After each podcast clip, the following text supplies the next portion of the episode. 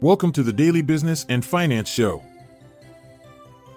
Boardroom drama at OpenAI, Sam Altman's ouster, tech giants Apple and Lionsgate pull ads from X over anti Semitic content, Goldman Sachs high quality stock strategy for 2024. Debunking death by Amazon fears in auto retail sector, the end of an era, short seller Jim Chanos shuts down hedge funds, AT&T ventures into standalone cybersecurity business, GE shares skyrocket to six-year high, a beacon in a bad neighborhood. ChargePoint takes a hit with multiple downgrades following earnings. Pre-release plummets by 35%, and Rithm Capital finally seals the deal with Sculptor amidst months of hurdles. Stay tuned after this short ad break to delve deeper into these headlines. Hear that? Believe it or not, summer is just around the corner. Luckily, Armor All, America's most trusted auto appearance brand, has what your car needs to get that perfect summer shine. Plus, now through May 31st, we'll give you $5 for every 20 you spend on Armor All products. That means car wash pods, protectant, tire shine, you name it. Find out how to get your $5 rebate at armorall.com. Armor All, less work, more clean. Terms apply. Sam Altman, the CEO of OpenAI, has been dismissed by the board of directors due to issues regarding his honesty. Mira Murati has taken over as interim CEO while the search for a permanent successor is underway. Despite this upheaval and a 1.7% decrease in Microsoft shares, who hold a 49% stake in OpenAI, Microsoft continues to be dedicated to its enduring alliance with the AI firm. Three major companies, namely Apple, Lionsgate Entertainment, and IBM, have put a halt to their advertising on Elon Musk's social network platform known as X. This decision was taken in the wake of concerns about their advertisements being displayed next to anti Semitic content. In addition to these corporations, the European Commission has also decided to suspend its advertising on this platform. To address this issue, X has made a commitment to identify such accounts with a sensitive media label and inhibit them from generating revenue. Goldman Sachs is guiding investors to concentrate on high quality stocks during the late cycle phase of 2024. They anticipate a modest increase in the S&P 500, predicting it will end at 4,700 next year. The recommendation includes stocks that have robust balance sheets, consistent growth, and minimal risk. A basket of high quality stocks selected based on these factors has yielded a return of 6% so far in 2023.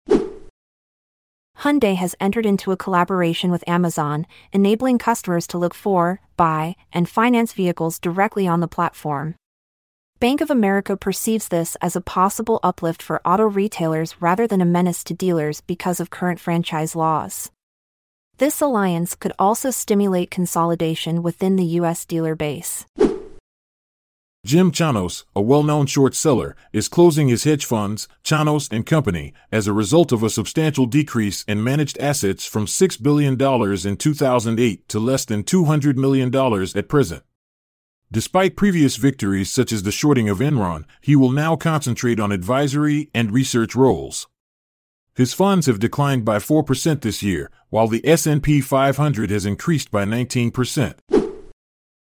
AT&T is preparing to create a distinct managed cybersecurity enterprise in collaboration with WillJam Ventures, based in Chicago. This strategy will allow AT&T to persist in offering security services while focusing on its main connectivity tasks. The Fresh venture will incorporate chosen security software solutions and consulting resources.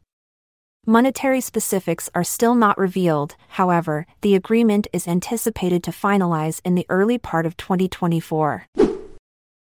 Shares of General Electric are experiencing an upward trend, reaching their peak since November 2017. This rise is a result of a positive third quarter earnings report and an 83% increase throughout the year, signifying GE's most substantial annual gain in 50 years. The growth can be attributed to robust sales at the Dubai Air Show and challenges faced by rival companies such as Raytheon Technologies and Siemens Energy. ChargePoint Holdings is currently dealing with several downgrades from Wall Street firms. These include Janney Montgomery Scott, Roth MKM, Oppenheimer, and RF Lafferty.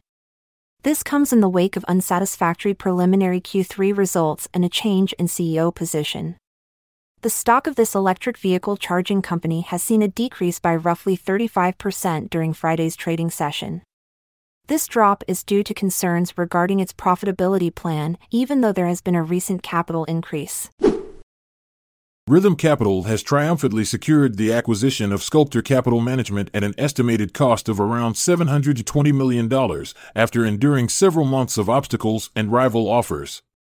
This development comes in the wake of a lawsuit settlement in Delaware and a verdict from a New York judge, which has cleared the path for shareholders of Sculptor to give their approval to the deal. And that's a wrap on the Daily Business and Finance Show. Keep investing in your knowledge, folks. Until next time, stay savvy and keep hustling. I'm Montgomery Jones. And I'm Amalia Dupre. It's been a pleasure until we meet again tomorrow. This content is sourced from the Seeking Alpha website, so support our podcast by becoming a Seeking Alpha Premium subscriber. See the show notes page for links to sign up. This episode is produced by Klassic Studios. Check out our other podcasts in our network at klassicstudios.com.